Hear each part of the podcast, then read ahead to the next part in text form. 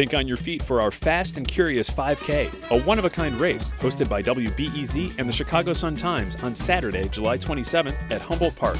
More info and early bird registration at w b e z dot org slash events. I'm Sasha Ann Simons, and this is Reset.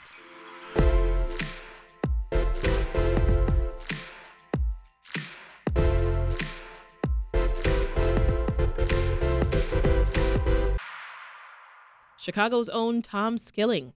For forty-five years, he has predicted the weather and helped you understand the science behind it. He's guided us through rain and shine, floods and droughts, blizzards and heat waves. He's chased tornadoes and been chased by them. It's right overhead almost. Wow. Oh, my God. There it is. Wow. It's literally right behind us. It's right above us. Come on. We're being chased by a multiple vortex tornado. This is like something out of a movie. And as you've most likely heard, he is hanging his hat next month when he retires from his role as chief meteorologist at W G N. Now, before that, we've invited him on the show, and we started off at the beginning. And I mean the very beginning. Tom got his start giving weather reports at the tender age of fourteen. So I had to ask him, how? I was always interested in the weather. My parents could never quite figure out what they had done wrong to get somebody so so wedded to this notion that he was headed toward a career in meteorology. But I never thought I'd go into media weather. Um, mm. I, I don't know where this came from. Nobody in the family was uh, in involved in meteorology. But you know something, it's been a lifelong passion. And uh, boy, for anybody to be able to pursue a career that, you know, has been something they love yeah. is, is so amazing. Well, you know, Sasha, I went to work thinking they were going to fire me uh, the early part of my career. And so to be approaching age seventy-two and and to have made it through in this yeah. dog-eat-dog business is, is a bit surprising, you know? I mean, what were the weather reports like from fourteen-year-old Tom? Oh, my goodness. Well, let me tell you how that came about. Um, I was born in Pittsburgh, Pennsylvania. I don't remember. I only, only lived there two years. And we moved out to New Jersey. My dad used was a mechanical engineer by trade, and he traveled into New York City every day. He sold huge industrial valves to power plants and to water treatment facilities and all. And I grew up uh, at least thirteen years in New Jersey um, and was always fascinated by the weather. And when you were a young person interested in weather back in those days, you didn't have the internet the way young people do today. You had the newspaper, and there was a publication that came out of Washington, D C from the superintendent of documents uh, uh, facility there. Mm-hmm. They set out something called the Daily Weather Map. And when it was mailed from Washington, I remember I had paper routes to pay for this. I, I earned like two or three dollars a week, and every year you'd send off nine dollars for an airmail delivery of this daily weather map to the superintendent of documents, and it would come the next day out in New Jersey. Well, lo and behold, my dad is transferred out to uh, Aurora, and I was in the seventh grade, and fourteen, as you you pointed out, mm-hmm. and um, it turned out the daily weather map arrived four days later. Well, this was really your only connection to real-time meteorological data other than uh, some simple newspaper weather maps. Uh, the daily weather map included an upper air chart. And as a little kid, I used to look at the New York Times and the Newark Evening News, and I saw they would have a weather map, and then there'd be a little insert map that said, here's what the weather map will look like tomorrow. Oh. And uh, lo and behold, there'd be a cold front that didn't have a storm on it, and in the forecast map, there'd be a storm on it. And I thought, how in the world do they know that a storm's going to develop on that front? And I thought, it must have something to do with the upper air. Well, the only way I could get an upper air map was through the daily weather map, but when we moved to Aurora, it arrived four days later after it was published, mm-hmm. and not the next day. So I wrote a radio station, W K K D, out in Aurora, thinking they could do anything, and I'm told I wrote an eight-page letter, uh, which suggested that if they could get me some current weather maps, I, as a fourteen-year-old, would do a better oh forecast my. for them in Aurora than they were getting from Chicago. I, I look back at that, I think the audacity, because uh, I, I really wasn't a cocky kid, but I... Uh, You know, and the point is, they they went to work for me. We, the program manager there, a fellow by the name of Rusty Tim, and I drove into Woodlawn Avenue on the University of Chicago campus, which is when the then Weather Bureau, that's where they issued the forecast for Illinois, Indiana, and Wisconsin. right there on the campus. Uh, they, they came out of that office on mm. Woodlawn Avenue. And they decided, they told me they would send some weather maps out if we'd pay for the uh, postage and the reproduction. And I found out later, Sasha, uh, there were only two sets of weather maps sent out from the Weather Bureau office on Woodlawn Avenue, one to Argonne National Laboratory and another one to this Tom Skilling. And I found out from Weather Service colleagues, they all wondered who in the world this Tom Skilling right. was who were sending maps out to.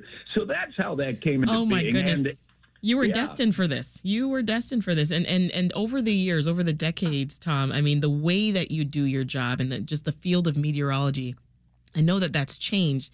Oh. And I, I know that as a teen, I mean, there wasn't, you know, the Doppler radar, for instance. No. No, you know, Sasha, it was a different world. In fact, you know, I think most of us in meteorology today look back at those who came before us, who, for instance, had the responsibility of forecasting uh, the sixty-seven blizzard here in Chicago and the uh, April twenty-first, uh, sixty-seven terrible tornado outbreak. Both are benchmarks. Uh, the snowstorm in sixty-seven is, to this day, mm-hmm. the biggest snowstorm that ever hit Chicago. The uh, tornado outbreak, April twenty-first, nineteen sixty-seven, included the Oak Lawn tornado, the Belvedere tornado. It was Uh, absolutely the the most horrific tornado outbreak this area has ever seen, and we've seen some bad ones. Right. Um, and, you know, the forecasters didn't have tools in those days like satellite imagery, like Doppler radar, like numerical model forecasts that right. we look at today. And yet they did a, a, a respectable job. They missed the snowstorm in sixty-seven, but, um, you know, did a pretty good job of forecasting the severe weather outbreak that included mm-hmm. the Oak Lawn tornado. Yeah. So it's... It's been, it's been remarkable, the changes that have occurred. Well, while we're on the topic of tornadoes, I mentioned, you know, you had a face-off with a tornado yeah. in, in Oklahoma, right? Yeah. You, you know, the people at the station said, um, you've got to do a storm chase. You got to go out and chase a tornado. And I said, look, there are three a night on the Discovery Channel, on the Weather Channel. The last thing the world needs is another tornado chase. Oh, but they said, you haven't done it. I said, I don't think anybody gives a darn whether I've done it or not. So it was in that environment that they talked me into going out there. And I'd done a tornado chase with the College of DuPage folks a decade before, and we'd gone out and unsuccessfully looked for tornadoes in the plains with the, the group from C O D. But um, we embarked on this tornado chase, and my word, um, we went out there, and I, you know, all through my entire career, I've talked about tornadoes. I've done programs on them. Mm-hmm. I've watched videos on them, but I'd never really seen one uh, personally. I, I probably cleared hundreds of tornado warnings without ever having seen it, the tornado. I'm in a windowless office uh, clearing these warnings coming in and looking at uh, storms on radar, but not seeing them from the ground. Well, I saw it. We went out to Oklahoma. We pulled over the side of a road and watched the tornado uh, roping out in its final stages off in the distance. And I thought, well, that's the last tornado we're going to see on this mm-hmm. trip. We embarked, uh, got back on the highway, and we were there with uh, uh, Spignu uh, Bizdad, uh, who's a photographer with the Chicago Tribune. He was with us in our car, and I had uh, Steve Schur, one of our video journalists, with me, and Pam uh, Grimes, who was our producer. And we're driving down the highway, having seen this one little tornado fade out. Mm-hmm. And um, Spignu, sitting in the front seat, quietly says, I think we've got one following us. Well, we had so much equipment in the car, you couldn't see out the windows. So I rolled down the window, looked out, and here is this multiple vortex tornado approaching us. We're moving at sixty miles an hour on U S ten down there in northeast Oklahoma. And we've got this multiple vortex tornado uh, approaching us, even moving at sixty miles an hour quickly.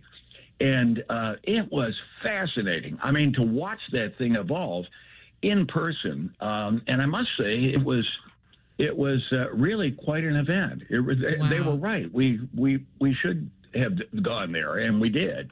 Oh, my so goodness. It was interesting. Well, I mean, I think what's coming across now as we listen to you, Tom, and and that we can see when you're giving your, your weather reports on the air is just how fascinated you are with the with the weather.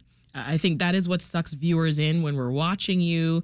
Uh, we love to see how much fun you're having doing this. Uh, what is it that just captivates you about predicting and, and tracking weather events? Well, I, I think uh, the far-reaching impact of the weather. Um, you know, weather reaches into our lives. I, I've always thought the weather person on the air has a unique bond with uh, the audience because it's we're covering a subject that in one way or another affects everybody. And I've been privileged in the last half century to uh, involved in meteorology during the period in which the science has come forward, uh, probably farther in the last fifty years than in all the time back to Aristotle, three forty B C, who wrote the first treatise on meteorology, Meteorologica it was called, okay. And that started the science of meteorology. You realize in the last fifty years, Uh, we've uh, had computer models come on the scene, Doppler radar, satellite. I went to school at the University of Wisconsin in Madison, which is the birthplace of satellite meteorology. And we sat in classrooms up there in the when I was going to school in the early seventies, and we watched for the first time in real time landfalling hurricanes and thunderstorm complexes that produce tornadoes and floods. We watched them develop. We had never seen that before. Mm. And all I could think was, as somebody who did part-time weather on television up there and, and was clearly headed in the direction of a broadcast meteorological career, boy, if we could bring this to television. And then the modeling that's done. I mean, we would go on the air years ago, and we'd have a snowstorm we were talking about, and the new data was only starting to come in when we hit the air at ten o'clock at night or nine o'clock at night, depending on what show we were on. Yeah. And um Uh, today, we uh, they run models hourly that enable us to see whether or not our forecast is on track when we're warning millions of people that they may encounter a blizzard tomorrow or something like that. We we never had access to that sort of data before now. So it's it's really been exciting to watch what's happened. Look at the accuracy in forecasting uh, hurricane landfalls. And all this against a backdrop of climate change, which is ongoing and changing the way our weather is working. So um, it, it's really quite fascinating. You know, W G N producer Bill Snyder has been referred to as the, the Scottie Pippen to your Michael Jordan. I, can you talk more about your relationship with, with Bill and with your other colleagues at the station? I, I'll tell you something. One of the joys of this job has been to work with young people over the years. We've had interns in and to watch careers blossom uh, among these young people as they move into the profession. Um, and Bill is, is one of those people. Uh, he started as a young man with me with a passion toward weather. And I, I always tell him that we've done a Vulcan mind meld, uh, you know, the two of us, uh, like something out of Star Trek, um, because Bill's worked with me so long, uh, I almost don't even have to verbally communicate. We just know what has to be done at mm-hmm. what time and all the rest.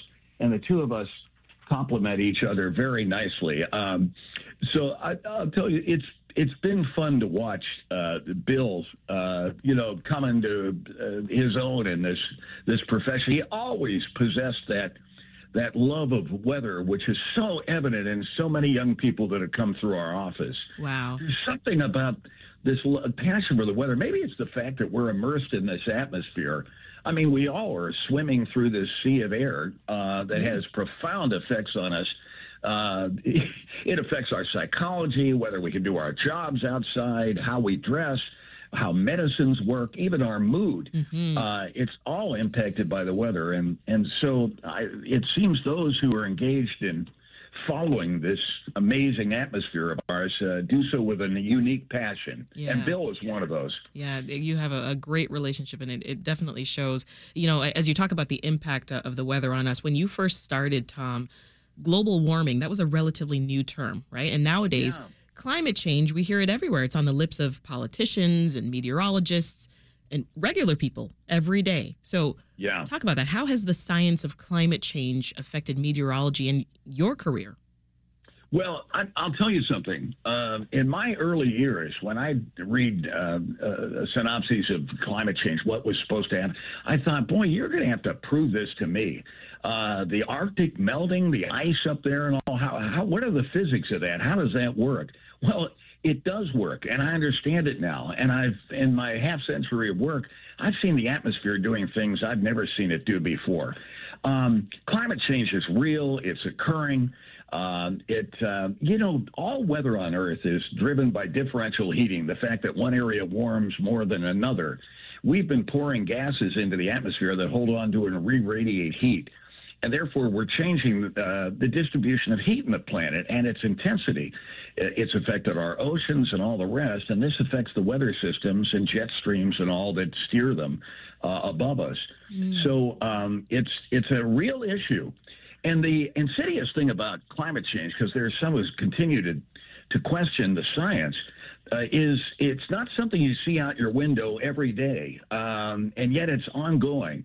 It tends to come in these extreme weather events that are occurring with increasing frequency and with increasing impact.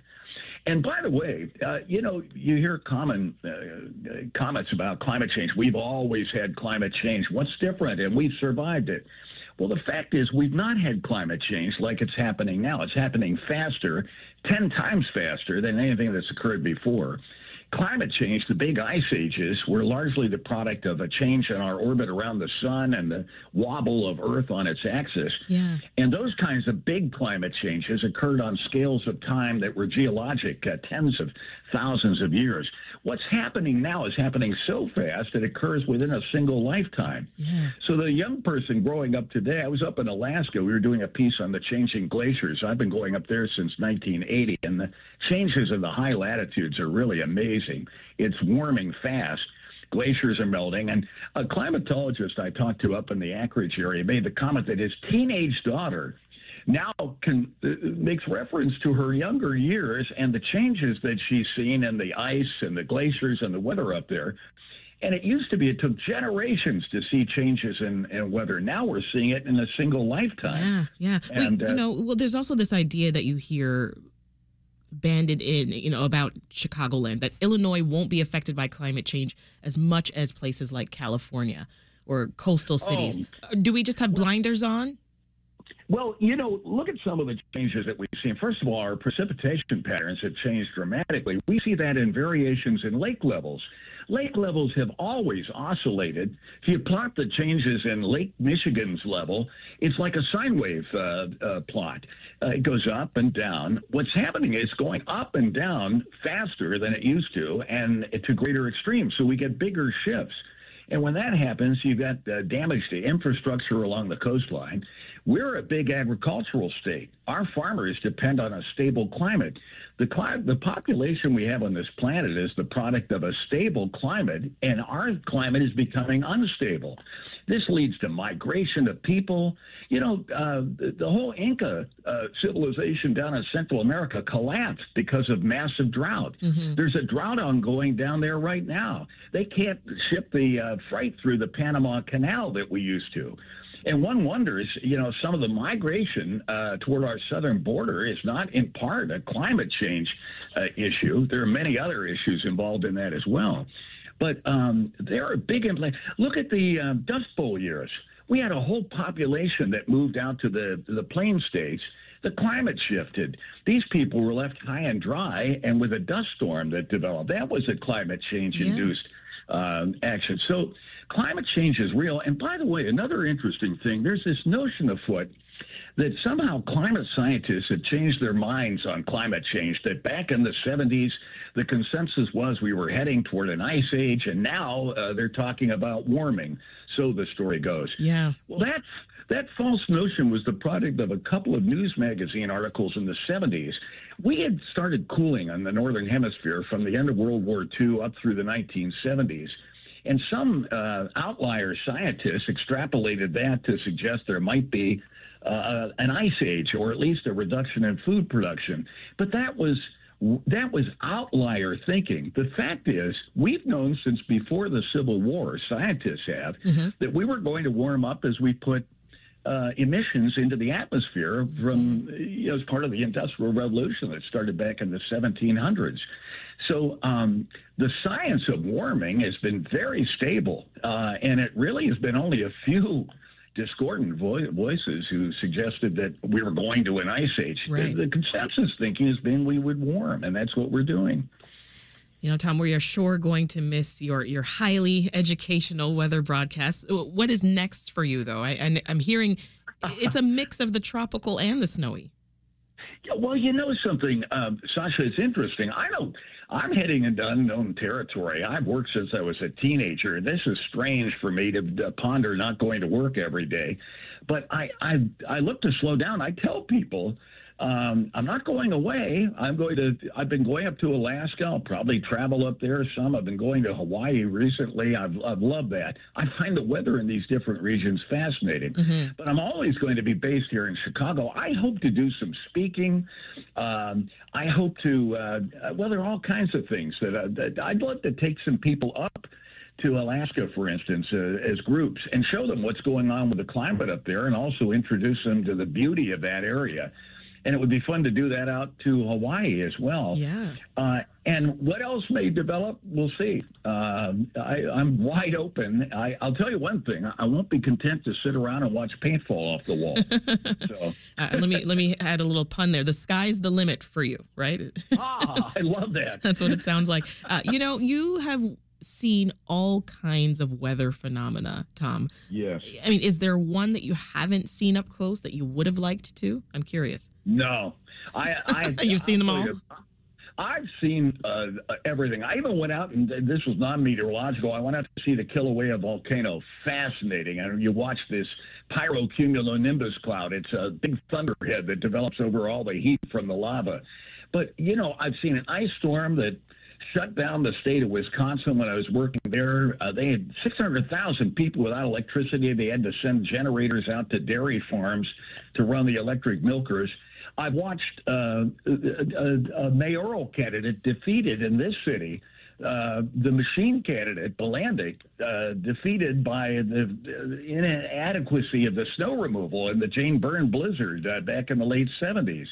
Um, I've seen the coldest temperatures we've ever seen. I've seen the biggest and most deadly natural disaster we've ever had in Chicago, yeah, wow. which was the heat wave of July nineteen ninety-five. Mm-hmm. We lost seven hundred people to heat. Um, so, you know, we've we, it's it's been a fascinating career with a whole range of different weather events. I've watched hurricanes. I've flown into them. Um, we track tornadoes. It, it's been interesting. What a journey. No question. Yeah. What a journey. That's Tom Skilling, retiring chief meteorologist for W G N. Now, his last official day in the role is February twenty-eighth. Tom, it has been such a pleasure. Best of luck to you. Oh, Sasha, how nice to talk to you. And please say hi to everybody, your colleagues at W B E Z. You do an amazing job. Thanks, Tom. It's a real honor to be here with you. This episode was produced by Meha Ahmed and edited by Dan Tucker and Brenda Ruiz. If you liked the conversation, please consider leaving us a rating and review, because that helps listeners like you find the show. Thanks for listening. Have a great day. We'll talk again this afternoon.